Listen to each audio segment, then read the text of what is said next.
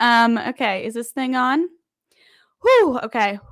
Shake out the jitters. What do they do? What's in high school musical? Ma, ma. Okay.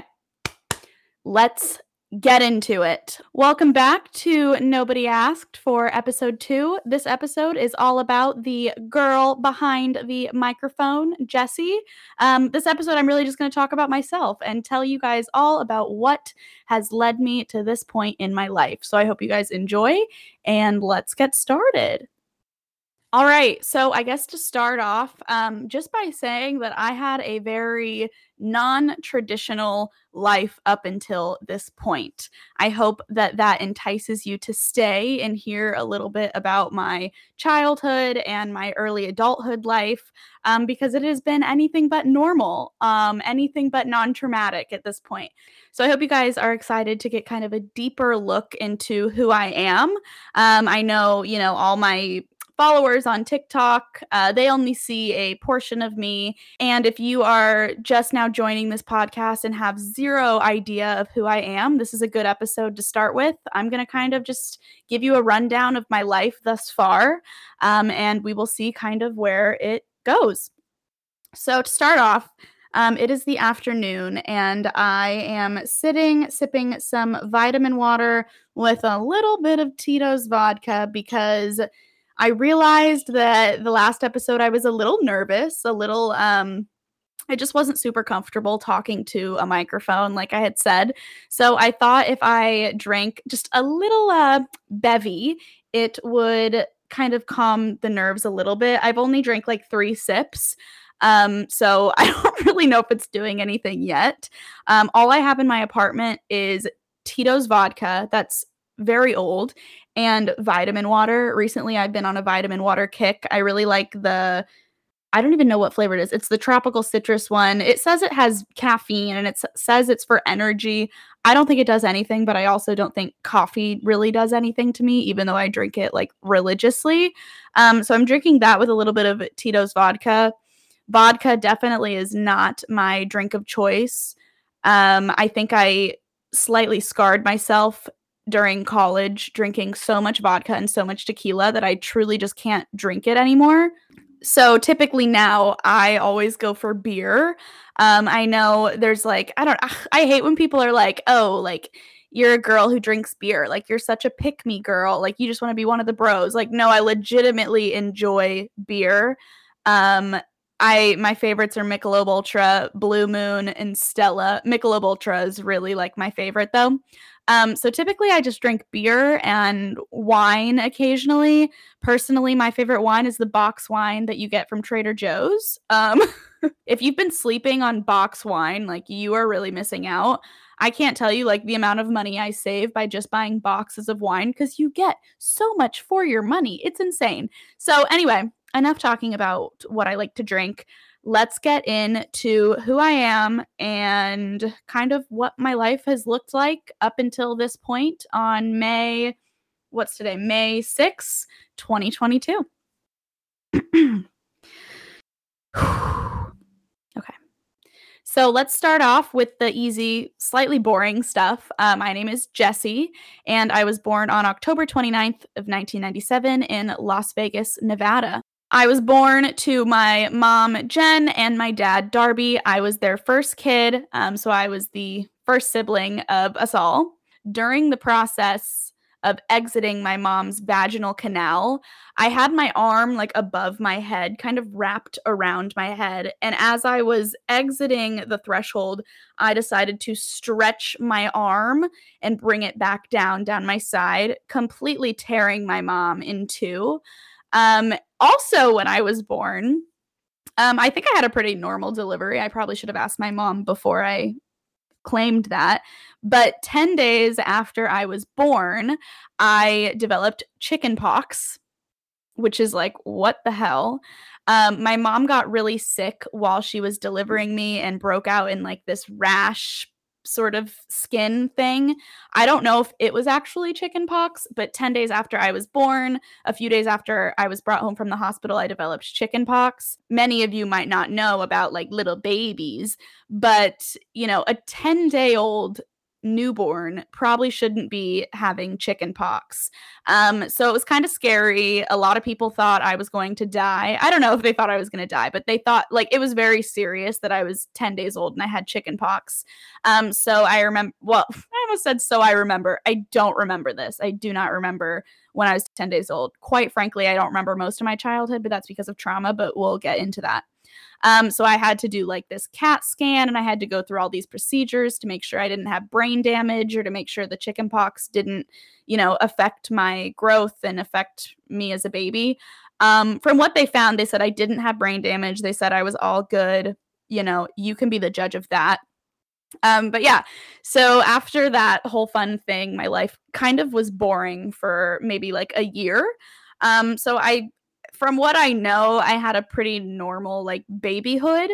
Um, my dad worked a lot. So my dad worked in construction. Um, and he was gone really long hours every day. So he would leave the house for work before I was even awake and he would get home after I had gone to bed.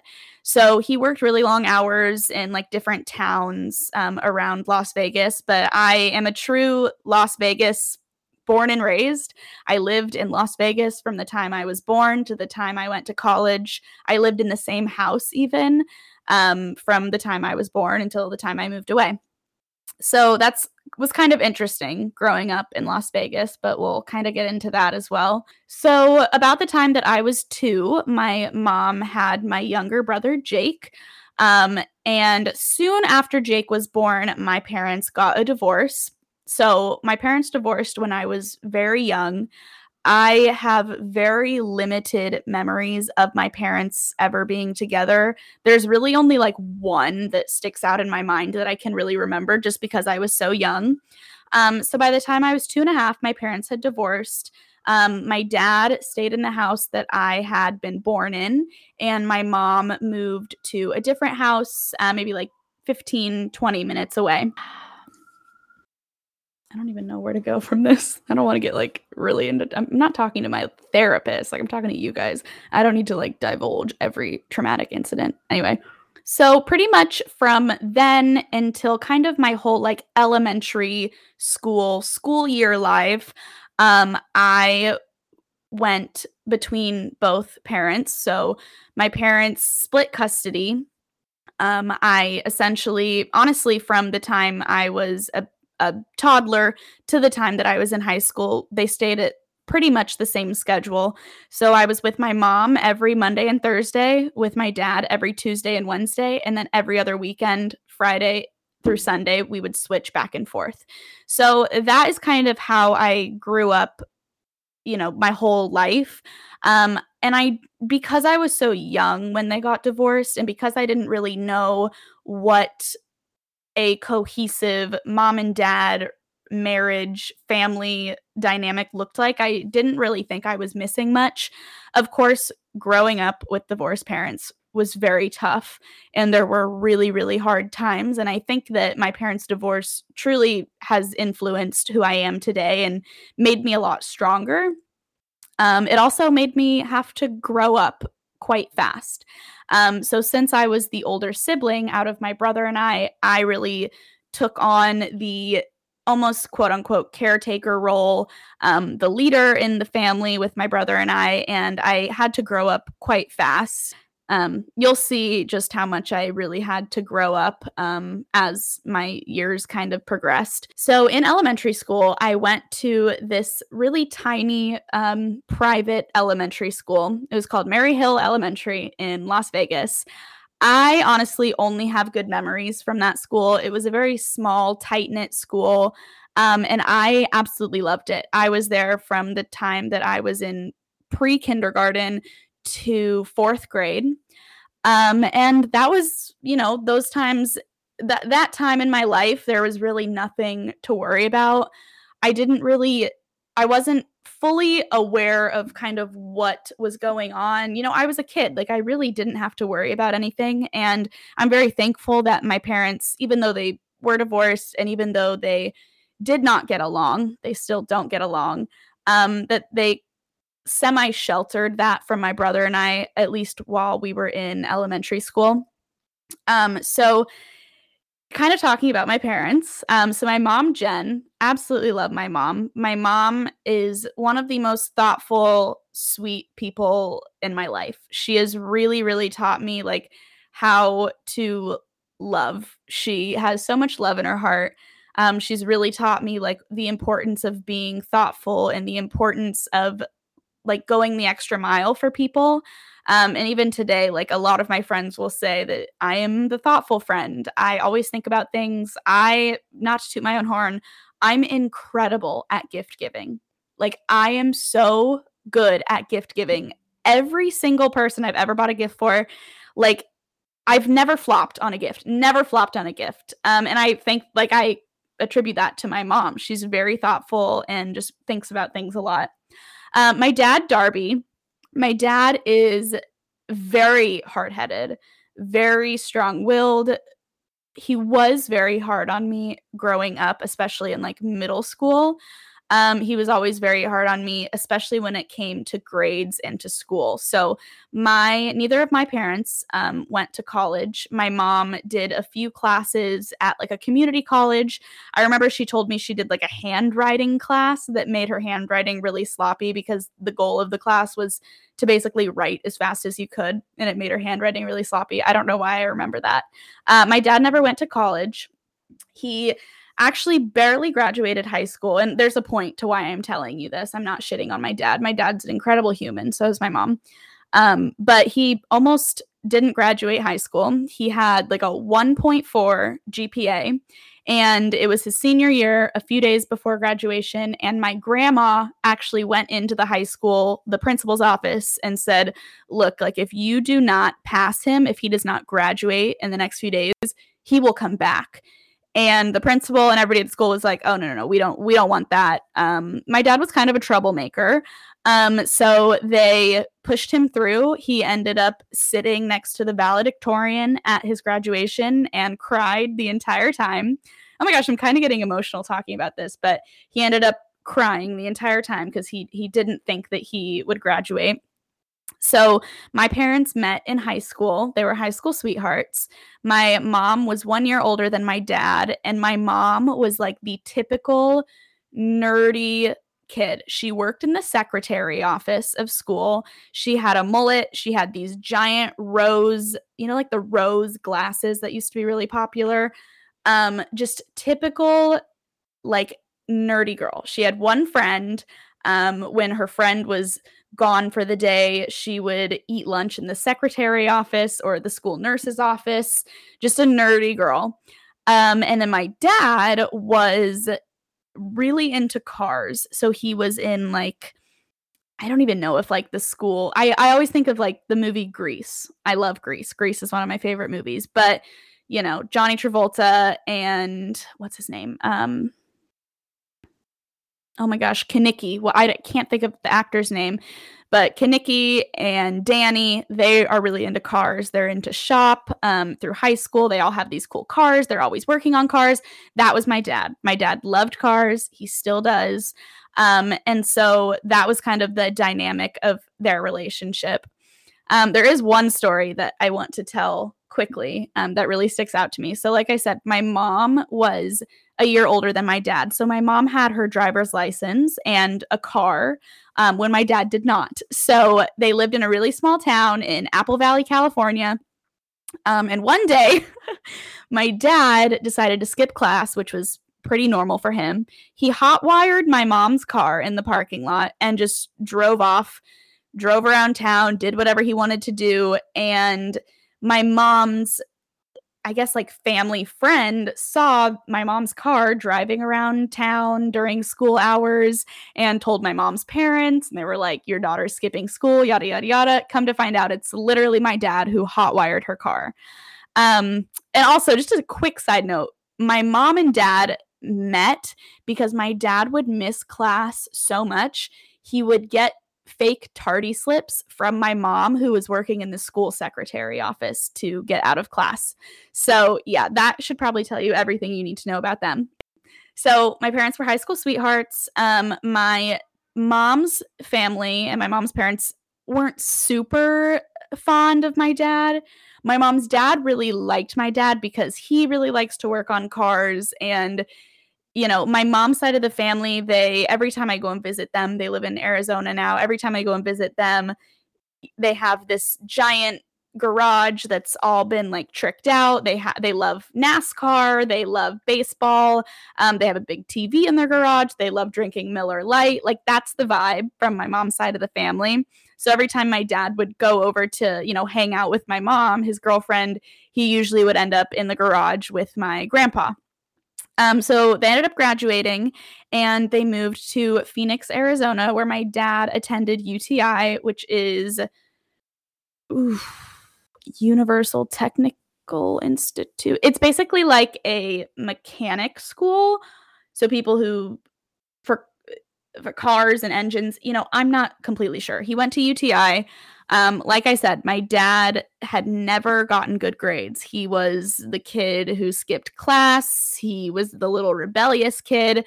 At UTI, he, you know, passed in flying colors. He like honestly gets emotional talking about it that at UTI like he set all of these standards, he made all of these records, he got all of these awards for being such an amazing student at UTI. Um, and that was because he was doing what he loved. Um, so, kind of around that time, my mom was, I think, like kind of doing some classes at the community college, and she ended up working at a bank.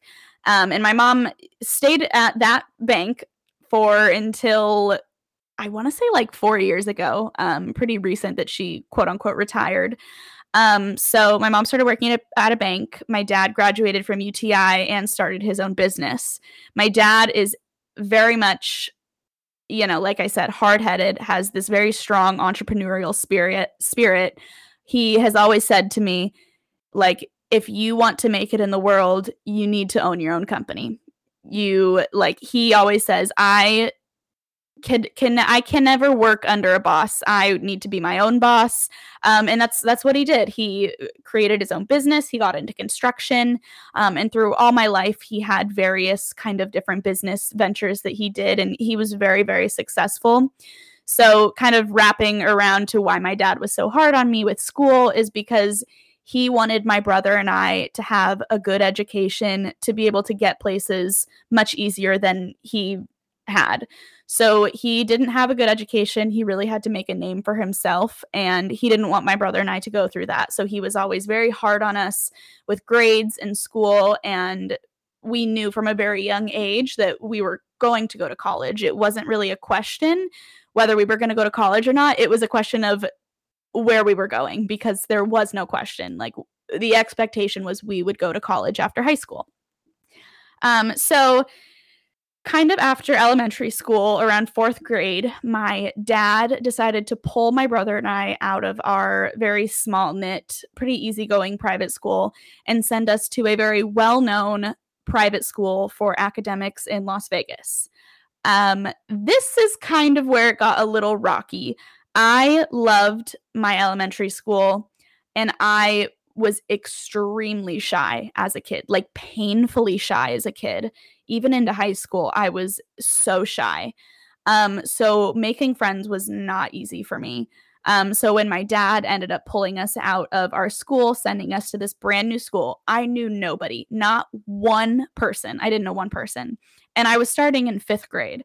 Now, this school, it's called Las Vegas Day School.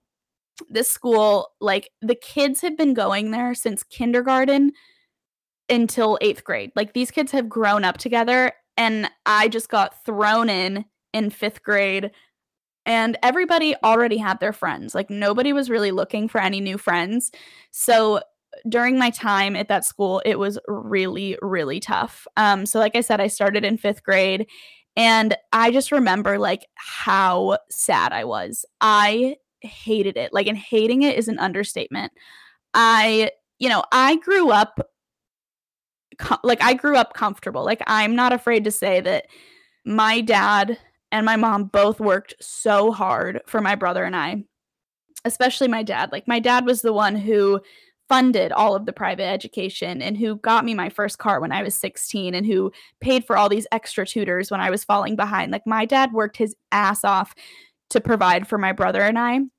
And so, you know, we like we had a decent amount of money. I mean, we had enough money for my brother and I to get sent to this very prestigious private school, which um, I actually recently looked at their tuition because I was just curious. Now that I'm older and I work in education and I know what the value of education is, what the value of money is, and kind of like how much private schools typically cost. Um, I looked the other day to see how much this school that I went to cost, and it was $16,000 a year, um, which might sound like a lot. And it, it, it is a lot. It is a lot. Just from where I am at right now and in the schools that I'm working in, $16,000 is nothing, but we'll get into that. I'm also in New York City now, so it's a little different. So I was at this school from fifth grade to eighth grade. Probably, I will probably say they were the worst four years that I had gone through. Um, I had no friends. I had the most terrible self esteem. I truly, to my core, thought that I was stupid. This school was really hard, really advanced. I was going in as a fifth grader to like a seventh grade curriculum, and I was coming from a normal fourth grade curriculum. There were so many things I missed, so many things that I fell behind on. And I truly, truly, truly thought that I was stupid. And that made me so self conscious. I had no self esteem. I just like, I can't even convey, like, I thought I was so stupid. Um, and you know, the kids there weren't the nicest. Like they knew that I got bad grades, and they knew that while all of them on Free Dress Fridays were wearing their brand new $400 True Religion jeans, I was in my like trusty old Kohl's jeans or Abercrombie jeans, and that was like I was an outsider to them. Um, so I was really never accepted at that school. Don't get me wrong, I did have a I had like two friends throughout my four years there. Um, and I kind of became friends with the girls that were also kind of outsiders um, and who hadn't gone there since they were in kindergarten, whose parents all, you know, weren't friends and didn't know each other. So I did have um, one or two friends at a time that I was kind of able to be friends with um, just because we bonded over the fact that we were outsiders to a lot of the kids there. Um, so I'm not going to focus too much on that. Just know that it was a really hard time. Um, so come high school, my dad was very set on me going to a, another very extremely prestigious high school um, that is honestly known across the entire United States. Um, it's called Bishop Gorman. It's in Las Vegas. It's extremely expensive. I don't even want to know how much it cost. Um, but it is the top of the top in Las Vegas. It's honestly the top of the top for like the tri-state area. Um, so he wanted me to go to Bishop Gorman. And all of the kids that I had gone to middle school with naturally were going to Bishop Gorman. That was kind of like the natural pipeline. I said, no way in hell am I doing that. I was very set on I was not going there. I I if I had such a hard time with these preppy entitled kids, I'm not going to high school with them. It's not happening.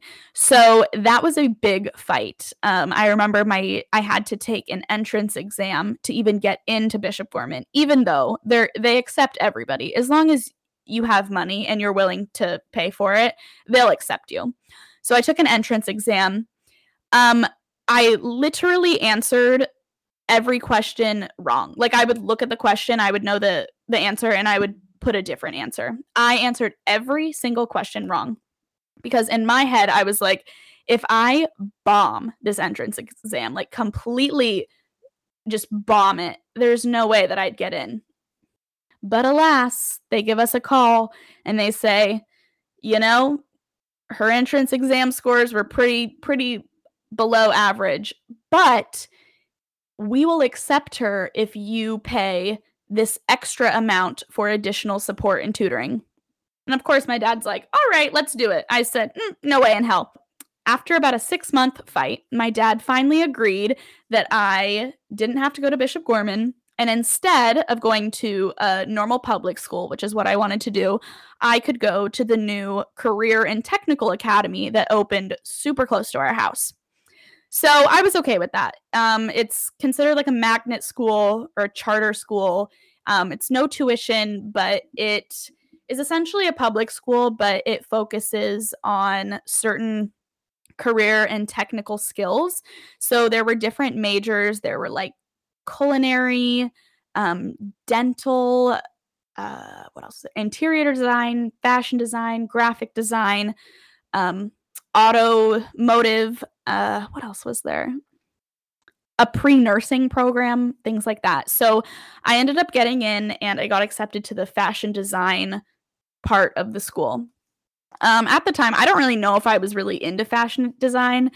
Um, during this time, I I was really into YouTube. I feel like I was very early on YouTube, like with Juicy Star 07 and like the OGs, like 2011, 2012, like OG YouTubers. Um, and that's when I started making YouTube videos, which is a whole other story. Um, so I think I was thought I was kind of into fashion because of that. Um, in hindsight, like I did love like clothes and makeup and hair, um, but I never wanted to really go into fashion. I never wanted to be a fashion designer, really anything like that. Um, so I went to high school for fashion design. Um, and so since the school that I was at, they didn't have sports. Um, so if you went to that school, you would actually play sports at your quote unquote home school. So your home school it was basically whatever public school you were zoned for, you got to play sports at that school. So in my case, my home school was Desert Oasis High School. Um, and I loved volleyball. I had played volleyball in middle school. Um, I was decent for the school. I think I was decent. Um, so I really wanted to get out of I don't know if I wanted to get out of my comfort zone, but I knew I had to. So I ended up during the summer, I tried out for the public schools um, volleyball team. And I remember so vividly, I was so nervous. I thought I would get there and these girls would be so beyond my skill level and I wouldn't even have a chance. But I remember um, there was like a two week intramural um, practice that I didn't know about. So I showed up on tryout day um, this girl just walks in, and all these other girls, like, I, I swear there's like 50 of them because they were trying out at my school. They had a freshman team, a what did they call it? A B team, which is like junior varsity, and then a varsity team. So they had there was like 50 girls all trying out for these three teams. I want to say there was more. Um, and I and they'd all been together for the past two weeks, and I just I just showed up.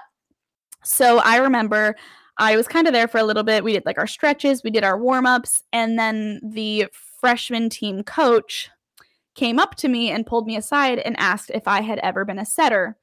I had never been a setter. Typically, I played back row. Um, I would try to play front row and I would try to hit, but I wasn't, I just wasn't tall enough. Um, and I just honestly didn't have enough arm strength. Like I just wasn't great at hitting. I was good at hitting for my middle school level, but high school level, it just wasn't going to cut it. So he asked me if I had ever set, and I was like, uh, no. And he was like, and then he, so I said no. He gave me this volleyball and said, go over to that wall and set to yourself. So I went over to this wall and I was literally just setting the volleyball to myself for like 20 minutes. And he came over to me and he was like, okay, you made the team. You're going to be our setter. I was like, what? Um, and I remember there was like some animosity among other people who had been there for two weeks and they were fighting to get a place on this team. And I walked in and they offered me the setting position. I think in hindsight, it was because nobody there was a setter either. And I had some sort of good setting hands. At least my coach thought that. And he made me the setter. So joining that volleyball team was a really, really good choice for me. I ended up meeting a lot of great friends, and I actually ended up meeting my best friend still to to today, Maddie. Um, and come to find out that Maddie also was going to the magnet school that I was at. I had no idea. So we became very close friends. Um, I remember every day, either her mom or my grandpa would pick us both up from our magnet school, drive us to Subway to get lunch, and then drive us to the public school where we would have volleyball practice. Um, so we became really, really close. And Maddie is still one of my best friends today.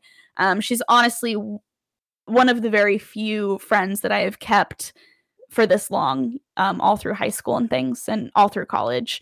Um, so I loved being on the volleyball team. Um, being a setter was hard, and I think I definitely struggled. I think, especially because halfway through our season, he ended up kind of picking someone else on the team to also be a setter. And she very soon became the starting setter, and I became the backup setter. So, in hindsight, back then, it was super upsetting, and I was really like upset about it. Now, thinking about it, I don't really give a shit. But anyway, regardless, um, I go through freshman year and then come sophomore year, um, I ended up playing volleyball with that same school um, all through high school with the exception of senior year i did not make the team um, so they offered me the like manager position for the new freshman team which i did but honestly at that point i was a senior in high school. I had a boyfriend. I was kind of just like yeah i don't really i didn't really i didn't really take it too seriously. Um so come sophomore year um i met a boy. I met a boy. I thought he put stars in the sky. I thought he was the most incredible, amazing man I had ever met. Soon after I developed this very strong obsession with him, we started dating. His name is Connor. I don't think anybody who knows Connor would be listening to this or Connor himself. But if they are on the very slim chance, I hope you're all doing well. Anyway, um, me and this boy started dating um, I was his first girlfriend. He was my first boyfriend. We were very much in like that high school puppy love. I truly, to my core, thought I was going to marry this man. Looking back on it, that would have been a terrible mistake on my part and on his part. Um, but you know, we had the typical high school relationship. We were in love. We were each other's first everything. Um, I remember I got my license, I got my car. We had all this new independence. It was so great. We were so in love. Um, so that kind of we were together for over a year. Um, was it the most healthy relationship? No, but we were also in high school and we didn't really understand what a healthy relationship was. We were brand new to this whole thing. So no hard feelings there. Um, once we did break up, I think I was a junior. Um, I became a little crazy, but you know, I was six, I was a 16 year old girl who thought I was gonna marry this kid. Like, I didn't know. Like, I I didn't know how to handle breakups. And to this day, like that breakup was the hardest breakup I've ever gone through. I think your first heartbreak is terrible. Like, I will be the first one to say that, like, heartbreak and breakups are the worst, most excruciating pain an individual can feel. Like, honestly, like, it is so hard. And so every time I know someone who's like going through their first heartbreak or their first breakup, like I feel for them so much because I remember how low I felt and how terrible about myself I felt. Like I was not in a good place for a long time. Um, and it honestly took me eight, nine, ten months to get over that initial heartbreak. Um, and even after that, like the feelings of rejection and the feelings of the breakup, they carried over for a long time. Um, and it's not that he was this I mean he is he was a great guy and I'm sure he's an even better guy now but just the fact that like it was my first love like that really hurt when your first love ends. Um so uh junior year senior year um kind of just hung out. Um I ended up meeting another boy who was uh, quite a bit older than me um that I ended up dating. His name's Paris again don't think Paris is listening to this, but if he is, I wish him all the best. Paris is honestly a really great guy. Um, so I met Paris through some family friends that I had. Um, growing up, kind of through elementary school, very early on, um, the house that I lived in was in a cul-de-sac. If you don't know what a cul-de-sac is, it's basically like a little circle street with like four houses on it. That was the worst description of what a cul-de-sac is. But anyway, so I lived on a cul-de-sac with just four other houses, and the house caddy corner to me um, a family moved in and they had two sons, Devin and Dalton. Um, Devin and Dalton were about around the same age that my brother and I were, and they had gone to the same elementary school as us. So we became really close with that family. At the time, it was just my brother, my dad, and I, and we became really close with their family. Um, and we honestly stayed very close all through elementary school, all through middle school, all through high school um, until kind of some shit hit the fan, but I'll get into that. Um, so I had met Paris through essentially Devin and Dalton. Um, I really, really loved my high school friend group. I think I had a very dynamic high school friend group um, because I knew Devin and Dalton, and we had some other neighbors, Kyle and Cody, who were a little older than us. We were really able to like create a really nice friend group of both boys and girls, which I think back then was kind of unheard of. I mean, even now, like I don't have a lot of guy friends. I think that it's just like, I don't know. I think that, how do I say this? I think that it's hard to create you know, friendships with boys and girls, especially in high school, because, you know, when you're in high school, like you're horny, all you want to do is put your penis in someone. So it's kind of hard to create platonic friendships at that age. At least I think, at least when I was in high school, it was hard for me and a lot of, you know, the my classmates and peers around me. Um, so it was a really nice friend group. Um, I remember my dad would always like love to have everybody over. We had a fire pit, we had a barbecue, we had a pool. Like my dad's house was the place to be. It was like the party house. Um, we we never drank though, which is so funny to me to think like I didn't drink all through high school until my senior year. Like my dad had this party house, all my friends would always come over and like we were like soberly having so much fun, which is funny to think about. Like we weren't like the typical, you know, euphoria, you know, shooting up and drinking at these high school parties. Like we were literally just like vibing with ourselves. So my high school experience, I would say, was pretty good. Um, I had a lot of great friends. Um, I had a lot of shitty friends as well. But the friends that I have kept from high school were the very true, real, genuine friends that I had back then, and I still have them now. Um, I I didn't keep up too much with too many people from high school once I left for college, but the ones that do stick out to me are Maddie, of course, and then my three friends, Alexis, Tots, and Morgan, who I was friends with in high school, who we still, I mean, even though we all live different places, um, two of them live in Vegas still, one just moved to Washington. I wanted to say Denver, did she move to Washington? She moved to Seattle. She moved to Washington. Oh my gosh, I can't remember.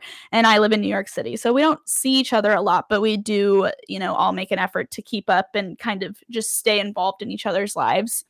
Um, and then I also had a lot of not great friends that I once I left for college and kind of got out of my hometown, I realized that they weren't great friends and they weren't really supportive of me and they weren't really there for the best interest. They were just there and they were my friend because it was convenient for them. Um, so I quickly cut out a lot of people from high school um, that I don't talk to even even now. Um, but yeah, high school it was it was good. Um, so kind of the the kicker of my high school experience um, is something that it's not necessarily hard to talk about but it is very personal to me that I don't talk about a lot. My closest friends, you know, know.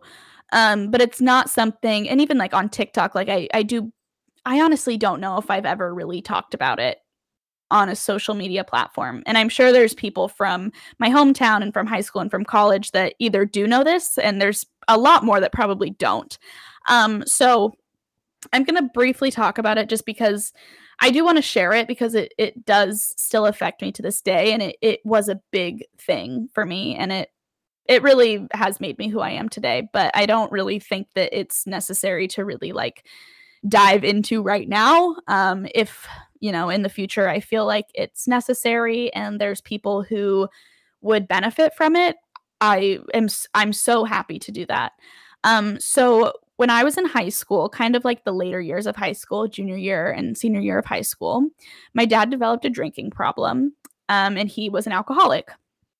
Um, So it made living at my dad's house very turbulent. Um, I often like remember the feelings of just not feeling safe there, um, feeling very uneasy, very anxious all the time um, because my dad drank so much. And that's not to say like my dad is an incredible person. I grew up very close to my dad. I'm still very close to my dad.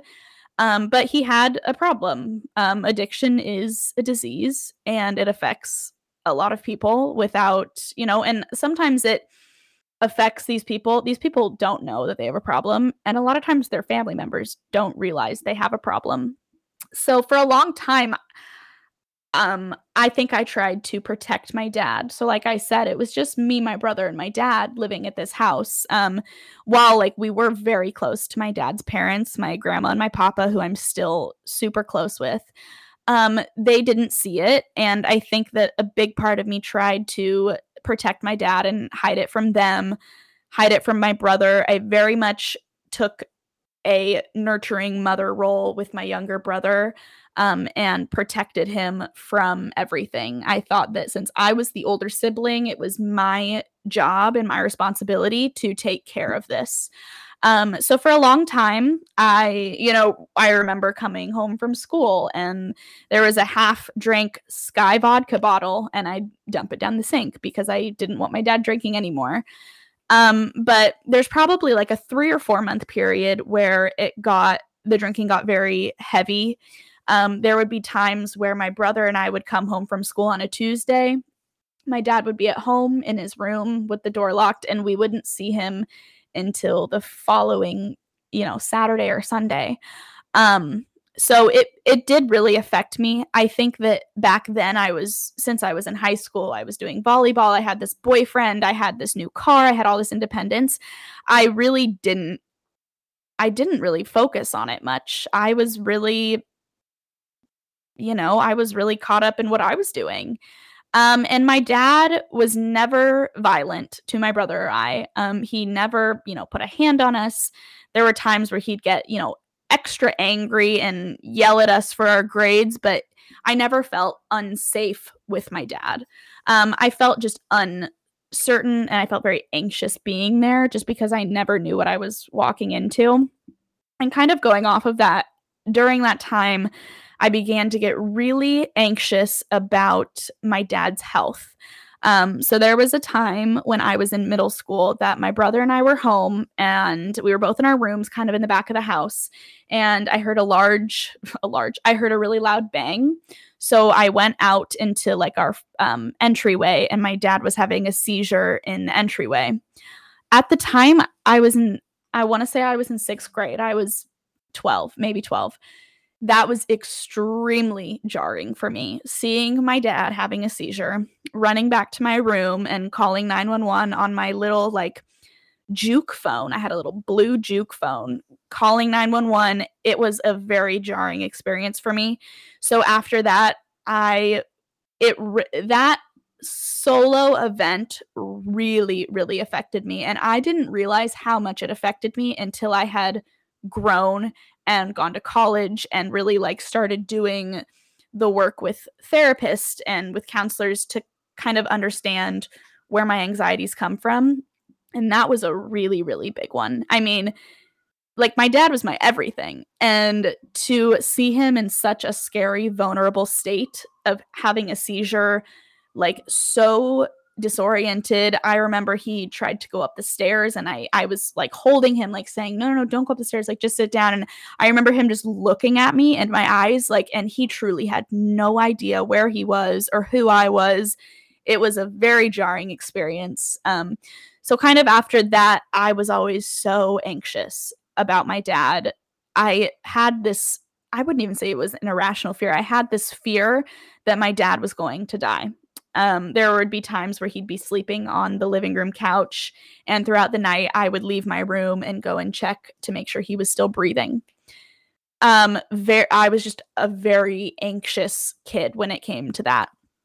Um, so, um, yeah, I mean that's really all I have to say on that. Um, since high school, my dad has gotten help My dad has ha- my dad went to rehab after some kind of major incidents that happened my senior year. Um, he's been clean since I was a senior in high school. So for about six years, he's been clean, has not had one sip of alcohol, and I'm ve- I'm very very proud of him. Um, so yeah, that was kind of my high school experience. Moving into college, um, college was the best time of my life.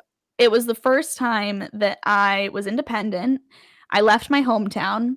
I wasn't I didn't really feel like the glue of my family anymore. I think growing up I was always the glue. Even my grandparents, my with my brother, with my mom, my dad, I was always the glue. I was always the middleman. And at the time I didn't realize how much that was affecting me until I went to college and I was able to get out of that and I was able to just have my own life and be my own person and I got to decide what I did every day. It was it was amazing. So I ended up going to the University of Arizona in Tucson. It was my dream school. I had visited there. I wanted a big school with sports and with sorority and I just wanted like all of these opportunities because I felt like up until then I hadn't really had a lot of big opportunities like that. So I went to school um, I ended up doing sorority rush and I joined a sorority. So I joined Alpha Delta Pi. If any of my ADPi sisters are out there, Pi love. Um, the the single-handedly best decision I've ever made in my life that really has changed me so much. So like I said, before going to college, I was super shy, very anxious, joining my sorority and going to college, like I had a 180 transformation. I was not the same person. I became extremely involved. I ended up having leadership positions in ADPi throughout my four years. I was on the executive board. Like, I really went out of my comfort zone. Um, and, you know, I made new friends. I met all these new people. I made friends from my sorority that I'm still friends with now that are my best friends that I know, like, I know will be in my wedding. Um, just such amazing friends that became roommates that, you know, were just, they were, in a, I had such an amazing support system in college. And I, and I honestly can only attribute that to joining a sorority. Now, don't get me wrong, like joining a sorority had its ups and downs. Um, anytime you put 300 girls together, there's going to be drama, there's going to be problems. But even looking back on it, like it was, it was such a great decision, and I have so many amazing memories from it. I ended up my sophomore year of college living in the sorority house, so I lived with 50 other girls, um, which was a lot of fun. At, at the end, I wasn't cut out for it. I don't think that I was in a great place mentally and I just wasn't in the best place to be living with 50 girls where you constantly have to be on, you constantly have to be friendly and happy and want to talk to people. Like it, I, I just it wasn't for me. Um, so something fun that happened my freshman year of college, I met a boy. So I met this boy named Casey. Um, and Casey and I ended up dating for majority, if not all, of college. Um, now, don't get me wrong, it was not a solid, we started dating and we just, it was a great relationship all the way until graduation. It was very, very off and on. Um, a lot of times there was a lot of breakups and get backs togethers and breakups and then like actually i think i want to be with you yeah it was it was definitely off and on um and at the time it was really hard because again i thought i was going to marry this boy um, and Casey is an incredible, incredible human. Um, and I and I really thank him for kind of experiencing college with me because he did teach me a lot. And like re- and he really did. He he really taught me a lot. He really got me out of my comfort zone. And yeah he taught me a lot. So I, I have nothing but good things to say about casey and really any of my exes. Um so yeah that was kind of college. Um, college was great. I kind of want to do like a separate podcast all about my college experience. So I don't want to like, you know, go too in detail. But college was amazing. Um, my senior year, was when COVID happened. So, February of 2020 was when I was a senior. I only had a few months left. And very suddenly, my whole school shut down. I lost my job. I was working at, well, I guess I didn't lose my job, but it was severely, like, hours were severely cut in half for a while. Um, I worked at a little, like, restaurant bar down on U- University. It's called Gentle Ben's Brewing. It was a lot of fun. Um, and all of my friends who were back home or places for spring break, they just never came back. And I was, I came back because for me, like Tucson, Arizona was my happy place. And I didn't really want to be back home. You know, I love my family so much, but I just didn't really want to be stuck at home in quarantine with my family. I would much rather be stuck in Tucson, essentially by myself in my apartment, but still around some people that I really, really enjoyed. So I spent majority of quarantine and majority of like those first COVID months in Tucson by myself. All three of my roommates were at home. Um, and I just kind of hung out. Uh, it was hard at the time, but looking back on it, I, I think it was really nice for me. I really got to focus on finishing out school. I got to like start a lot of new hobbies that I didn't really necessarily have time for. And I just got a lot of like me time. I just, I was able to kind of reflect on my college years. I also was going through a really hard time with my family at this point because of some events that had happened while I was in high school. My dad actually um, went to jail in February of 2020. Sorry, that was kind of like a zinger I just threw in there. My dad ended up going to jail um, kind of abruptly. Nobody really saw it coming, especially him. Um, so, you know, having a parent that goes to jail, I never realized the gravity of it. Um, and I've really found a new, you know, respect for children with incarcerated parents through this. Um, my dad is still in jail. He, it's been over two years.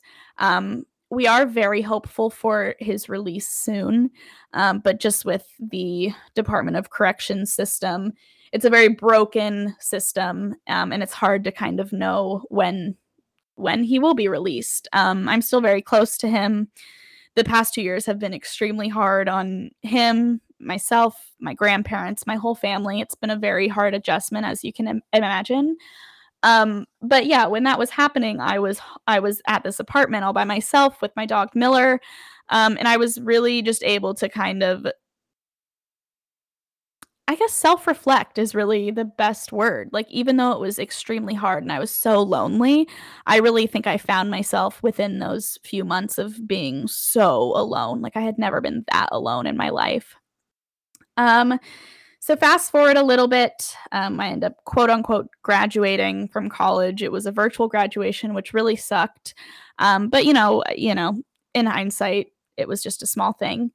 Um, so after that, I ended up moving to Scottsdale, Arizona, which is about two hours north of Tucson.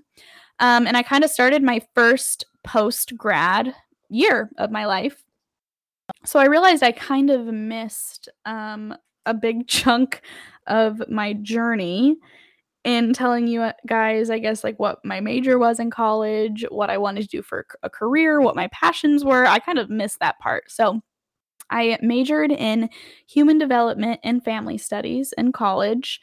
Um, I always knew from a very, very young age that I wanted to help people. Um, I've just always had okay, my dog is chewing on a bone. I really, really hope you guys can't hear it. It's kind of distracting though. Maybe I'll put on my headphones. So I always knew from a very young age that I wanted to help people. When people asked me when I was younger what I wanted what I wanted to be when I grew up, I said a therapist, a psychologist, a teacher, something like that. Um, so the major human development and family studies was kind of like a broad major into everything I was interested in. I learned about everything from birth to death and the lifespan, the development of the lifespan, everything. Like I learned about I learned about family relationships and dyna- dynamics, you know, couple relationship dynamics, dynamics, early childhood development, adolescent development, adulthood development and even, you know, older adulthood development. I learned about a lot. Um, I wasn't quite sure what I wanted to do um, until I was in, I think I was a junior, and we had a panel discussion, and one of the panelists was a school psychologist. Um, after hearing her talk and after meeting her and doing my research, I realized that school psychology was exactly the field that I wanted to go into. I wanted to work with kids who were for the most part not mainstream kids. I wanted to work with kids who, you know, struggle with learning disabilities, mental health adversities, cognitive delays. Like I wanted to do that. Um, I also left out that my mom ended up remarrying when I was about seven or eight, and I had two stepbrothers um, come and join my little family, Evan and Ethan. One of my stepbrothers is on the autism spectrum, and from a very early time, I was I took a very strong interest in him because I felt like I could understand him, and I just uh, he definitely just like showed me that I wanted to work with kids on the spectrum. I thought it was so interesting. Most of my time in college, anytime I had to do a research paper or a debate or a discussion, it always somehow came back to autism spectrum disorder. Um, and I still am like that today. I'm very interested in it. I do a lot of research on it. I want to learn more and more about it. I love working with kids and adults on the spectrum. That's definitely my passion. So I originally was going to go to grad school for school psychology. I took my GRE. I took all of these prep courses. I interviewed. I submitted applications. I did curriculum vitals. I did the whole nine yards to get into grad school right after college. So my my top dream school was the Chicago School of Professional Psychology. Um, and then all of a sudden, when COVID happened, I was like, I can't see myself moving all the way to Chicago where I don't know anybody and doing virtual school. Like, I just, that, that, that's not what I wanted to do. So I ended up just deferring all of my acceptances and was kind of like you know what instead i'm going to take a year off because i i don't really want to start my graduate school journey in the middle of covid so I ended up moving to Scottsdale with one of my friends, Cami, from college. We got an apartment together. Um, and it was awesome. I it was my first year post grad. I didn't really know what I wanted to do, but I really, really wanted to work in a psych hospital. So I found this psych hospital in Chandler, Arizona. I basically cold emailed them, sent them my resume, and was like, I don't really know what positions you have open, but if you have anything that looks like I would be a good fit, like I'd love it. I got the job as an adolescent case manager working in the social work department. Um, and I really, really loved it. It was an inpatient behavioral health hospital, and I was working with kids from 12 to 18, essentially. I really loved it. Um, but because it was my first nine to five, and because of the nature of the work and being in social work, being at an inpatient facility, it was really hard. Um, at times also scary. I also just coming from my background and having experience and working with children and adolescents who, you know, have behavioral health problems, I didn't agree with a lot of the things that they did. Um, and because of that fact that I just didn't agree with a lot of their values, I didn't end up staying too long. I was there for about six months um, which I am very glad that I ended up leaving. I think that it would have been very easy for me to kind of keep my head down. And if I were to do that, I, I wouldn't be proud of who I am today. And I wouldn't have been proud of the work I did there. I, I truly think that I did the best work I could.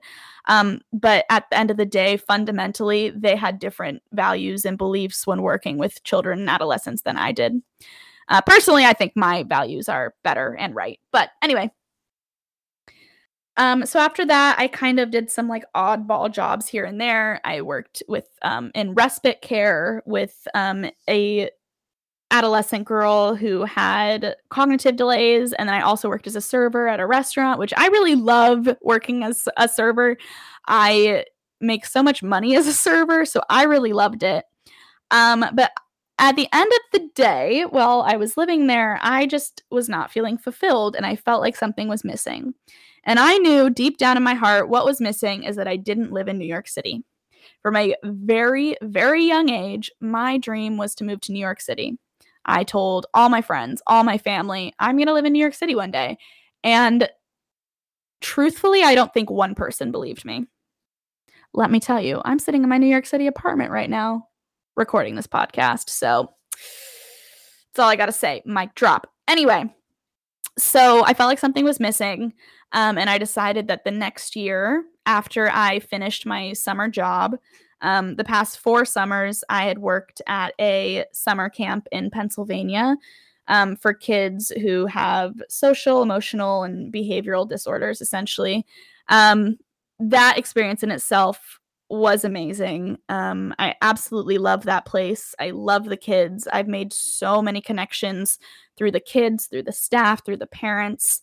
Um, the you know directors at that camp really really believed in me and i was able to be you know the unit leader last year and i oversaw this all of the kids on camp all of the boys on camp that were under 15 at one point i was overseeing 80 kids and 25 staff members and while like the work was extremely hard um, there was not a lot of work life balance because work is your life like it's you're at a sleepaway summer camp like that is your life. Um, and it was hard. I really am thankful for those four summers and that experience. Unfortunately, my time there came to a rather abrupt and not very desirable end, which personally I'm not too ready to talk about. It's still something that I'm struggling with. Um, so yeah, I'm just gonna leave it at that. Um, so after I was spent my year in Scottsdale, I was like, you know what? I'm done making decisions for other people. I am going to make a decision for myself and I want to move. I want to live in New York City. I don't want I don't want to live in Arizona anymore. So that's what I did.